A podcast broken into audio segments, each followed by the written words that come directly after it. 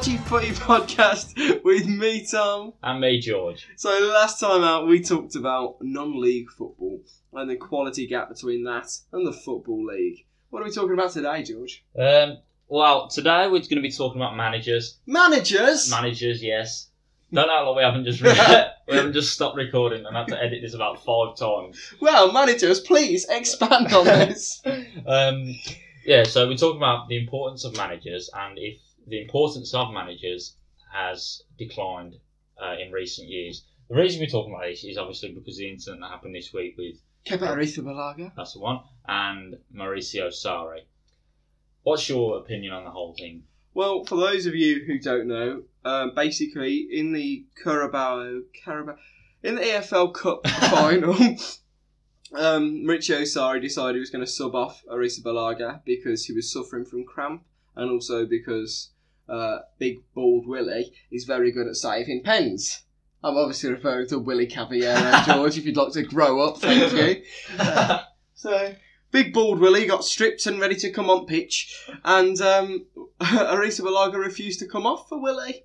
And so, for that reason, for that reason, there's been a big storm because Arrizabalaga refused to be substituted.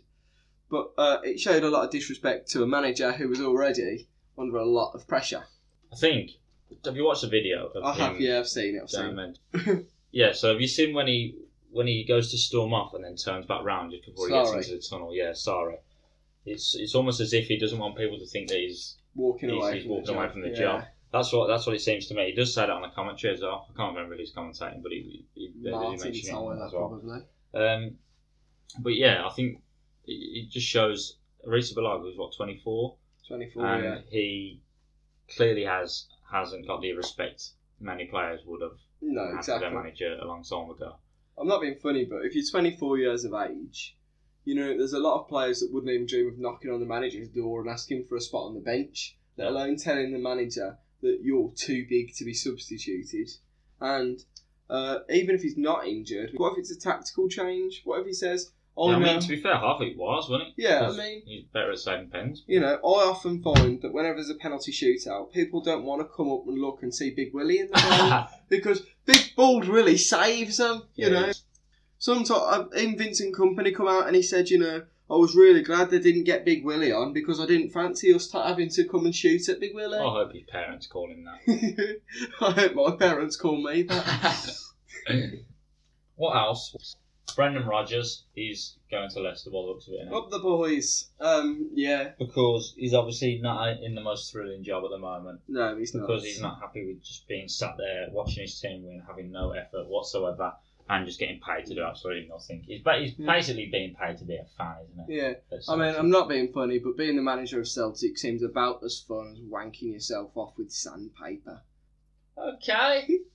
I'm not being funny, but you know, you're you're managing a team that's a level above the rest of the teams in the league. It's just, it's not going to better your managerial career. You're playing with, let's be honest, subpar subpar players because you look at players like Scotty Sinclair who couldn't make it in England, but he's like Pele, Maradona, and Messi's love child up in Scotland.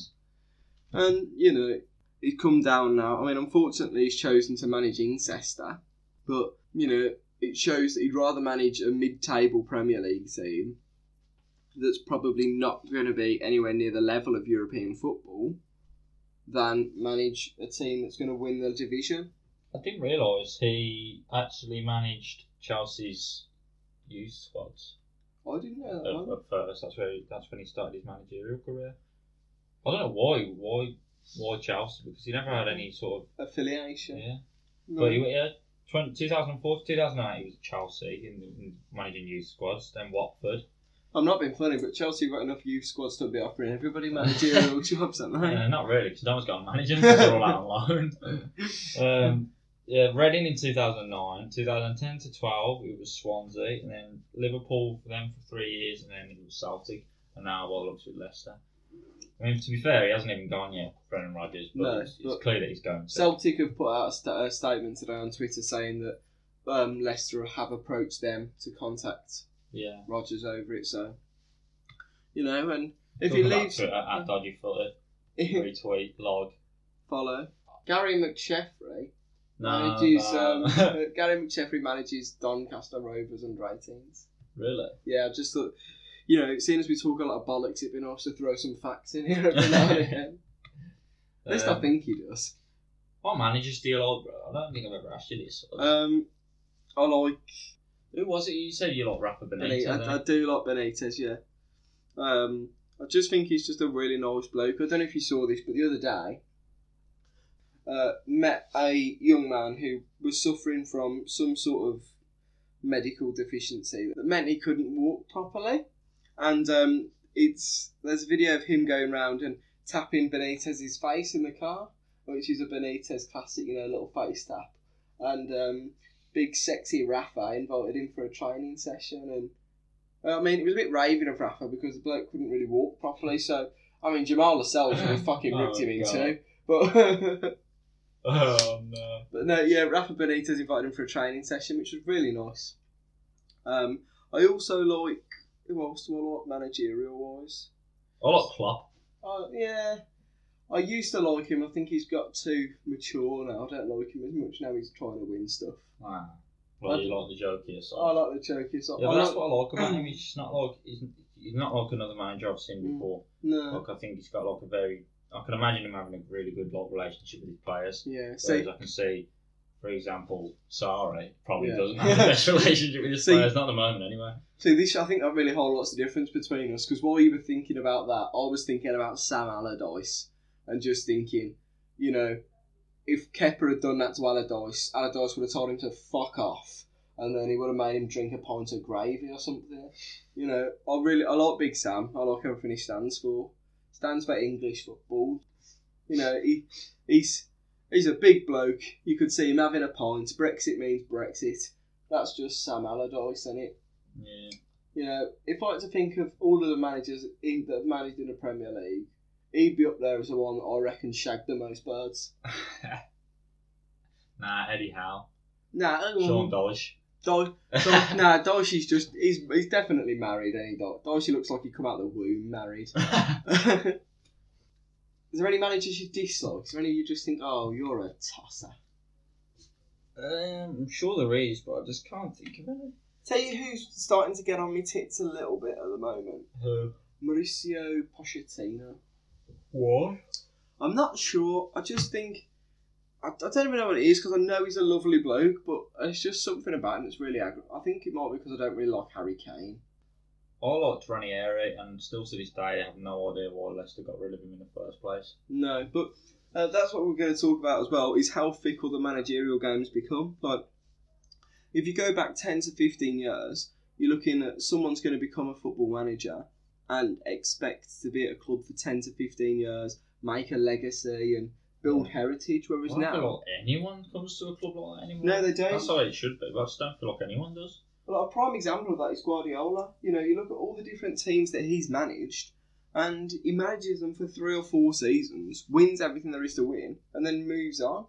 You know, it's there's not really many managers, with the exception of Eddie Howe and probably Dyche, who have got with the club, and the club has stuck with them, and they've stuck with the club. Do You know, it's it's a fickle old game Yeah, there's, no, manager. there's no Ferguson's about, is No.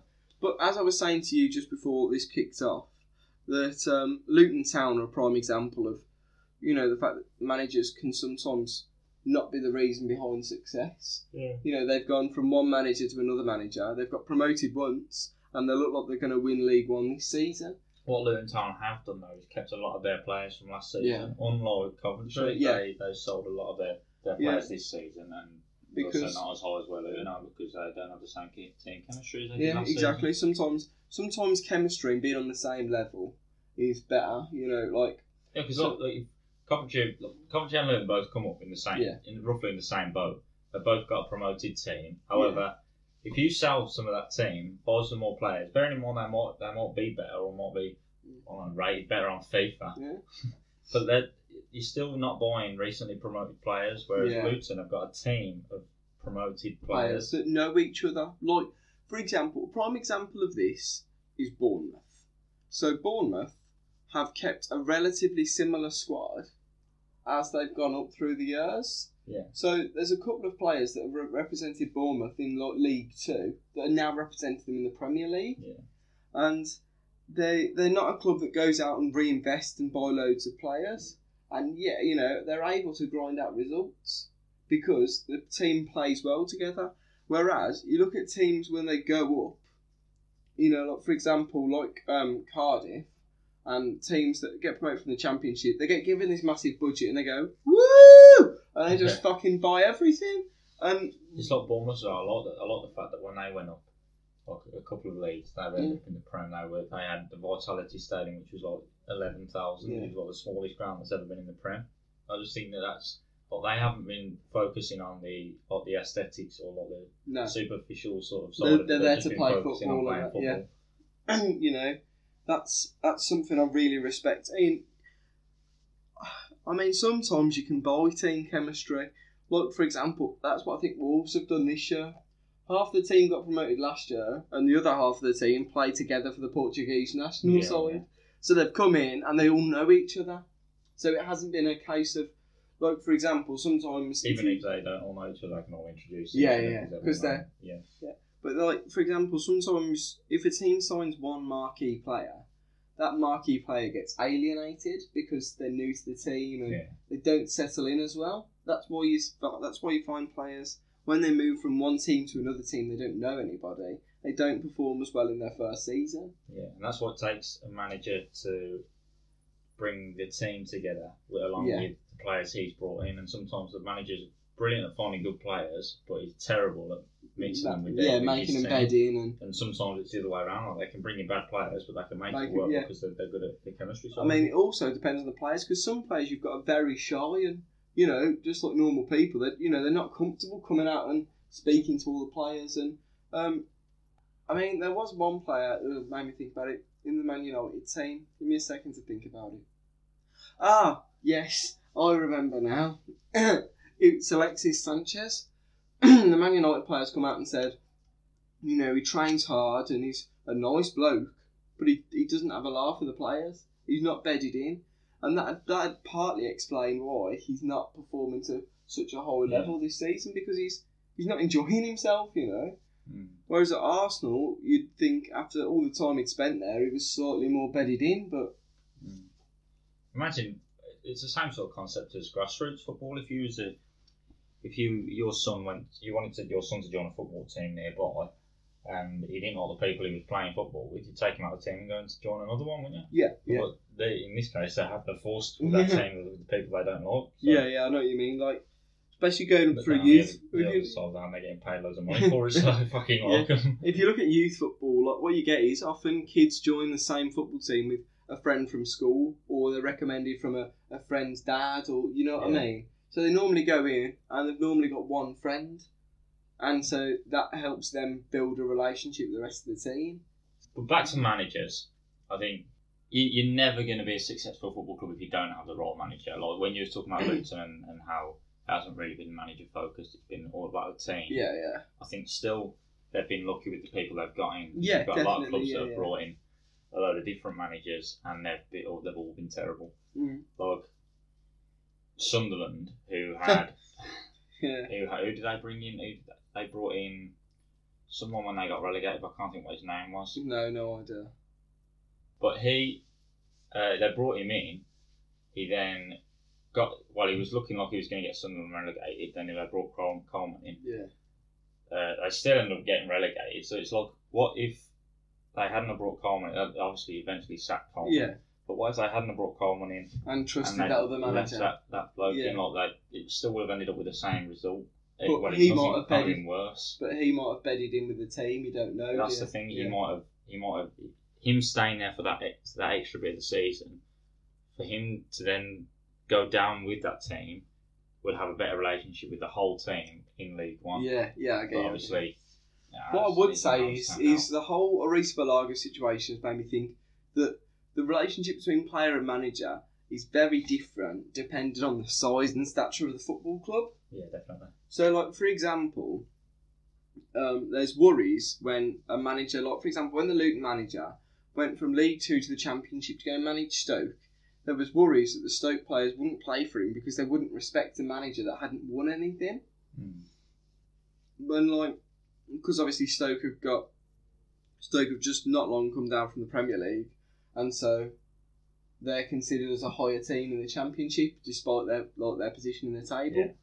Whereas like you know you look at if a manager comes into a team in the Championship in League One, League Two, then the players aren't going to try and pull rank on him most of the time. Do you know? Yeah. unless you've got a player who's played at the highest level and is a level above, there's very few situations where they're going to pull rank. Whereas, like in the Sarri situation, if, for example, if you take out Man United, Man City, and Liverpool, which are three teams that are doing very well, and the managers are doing very well and they've got a good relationship with the players, if, for example, um, uh, there we go, we go for Arsenal because if you look at Unai Emery, not doing the best with the Arsenal team that he's got, could probably be doing better.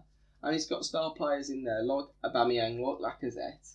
And you think, if Aubameyang decided one day that he didn't want to come off at half time, he could throw up a fuss, he could kick up a fuss Yeah. and say, you know, you're shit. It's You're- very surprising it doesn't happen more often. yeah, you'd think so, but obviously that's what I'm saying. Some That's- yeah, players, it's- it's about the player happen. mentality. And if the player thinks that he's bigger than the club, or at least knows more than the manager, then you're going to get situations like that. I think who brought Arrizabalaga in? Was it was Sorry. it Sarri? Yeah, it was. I think he's he's sort of you pay how much? What was it like seventy mil? or something 70 they million, paid yeah. For one of the most expensive goalkeepers In in, history, in yeah. history. Like surely, surely to God, you would not only research his talent, obviously not not and nothing against him. He's a Yeah. fantastic goalkeeper, but surely You- you would research his Temperament. mentality and Yeah. towards the game. And Well, you don't know if it's a new thing, you know, going from playing in Spain, being a being an okay goalkeeper, sort of mid-table, growing as a Mm. person, and then the money's been flashed in his face, and now he's Exactly. playing in the top six. In But the, all the all the money in football, surely you can you can have people that that are on the scouting team to be able to yeah, look at a player's non-football life. yeah, oh, yeah. But yeah, I know what you're saying. I know what you're saying. Because you don't you don't want players like that in your team. If I was a manager, I'd, I wouldn't want him No. anywhere near my team. I'd But- want him to have an effect the on the odds, rest of the the odds players. say that he's going to start against Spurs this week, but if it was me, I'd be starting Willie Caballero because don't get me wrong, Caballero is not a bad keeper.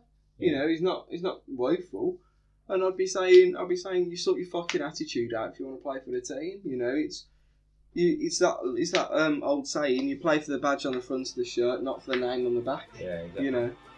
Okay, so I reckon that's probably a good place to end it there, what do you reckon? Yeah. Alright, so thanks for listening. I hope you enjoyed it. And obviously, if you've got any comments or anything you want to add, then talk to us on Twitter at Dodgy and we'll give you a shout out and we'll talk about it in the next podcast. Thanks for listening and we'll see you later. Yeah.